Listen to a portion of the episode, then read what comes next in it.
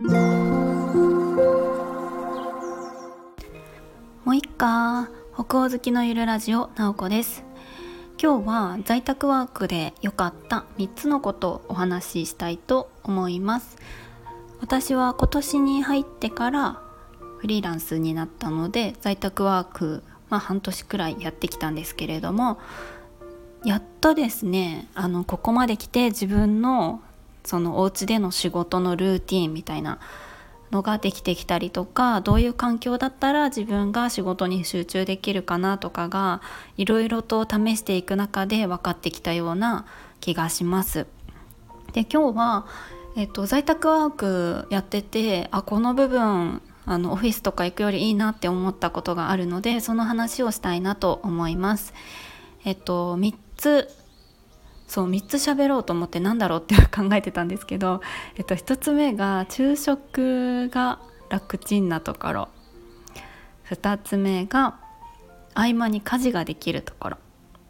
で最後3つ目が話しかけられないところ。だなと私は在宅ワークやってみてこの3つだが結構いいんじゃないかなと思ってます。で1つ目の昼食が楽っていうのが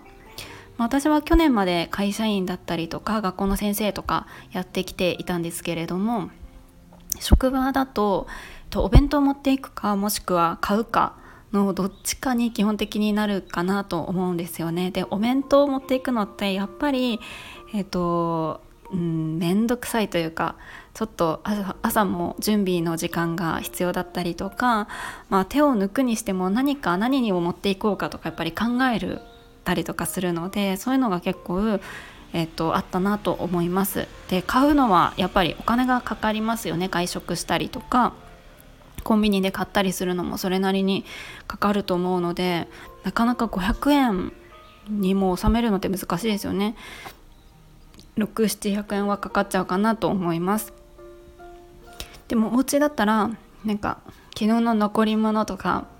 本当になんか面倒くさい時はお茶漬けとかもう見栄えも気にしなくていいし結構適当にやっているのでそれが在宅ワークはめちゃくちゃいいなと思います。で2つ目は、うんと、合間に家事ができるところこれも私やってみるまで、まあ、言われてみれば確かにって感じなんですけどやってみたらすごくあこの部分いいなと思ってます結構、うんと洗濯回したりして干すってなると早めに回して干す時間とかもかかったりしてその後に出かけるってなると結構朝バタバタするかなと思うんですけれどもなんかそういうのも、えっと、仕事をスタートしちゃって合間にできるなと思いますで私はちょっと時間を決めてたりしてだいたい9時に仕事をスタートする感じでで50分やって10分休憩みたいにするので、うんと、例えば洗濯機回しといて仕事始めて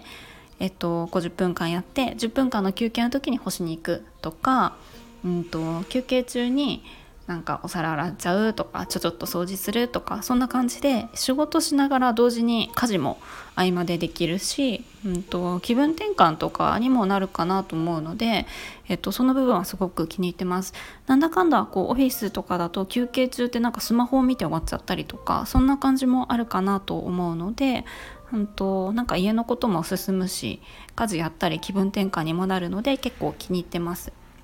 で3つ目は話しかけられないっていうのがちょっとあの冷たい印象になっちゃうかもしれないんですけどやっぱり仕事を集中している時にこう誰かに話しかけられると集中力が切れちゃったりとかそっちの方また新しいタスクみたいのがこう舞い込んできたりとかするのが何気に私はちょっとこうストレスになっちゃってたなと思ってまあ、でも職場にいたらコミュニケーションも大事だし、えっと、その良さもすごくあると思うんですけども、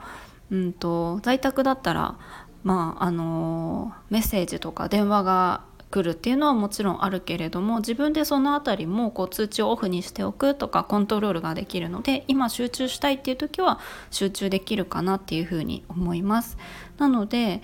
はい。この3つがすごく良かったなと思います。まあこれは本当に個人差があるなと思うんですよね。在宅ワークって向いてる人向いてない人とかあったりすると思うんですけどもあのお昼こう食べに行くのが好きとかお弁当を作るのが好きとかうんと仕事とお家のこととかきっぱり分けたいとかあと職場でいろいろコミュニケーション取るのが好きとかそういう人もいると思うので、えっと、そういう方からしたら今私が話したことってなんか全部デメリットみたいになっちゃうかなと思うんですけど本当になんかそれがいいなって思う人とあのちょっと違うなって思う人がいるかなと思うんですけど私はこの3つ昼食が楽っていうのと合間に家事ができるそして話しかけられないっていうのが、えっと、すごく気に入っています。ということで今日は在宅ワークの良さをお話ししてみました。今日も最後まで聞いていただきありがとうございます。もいもーい。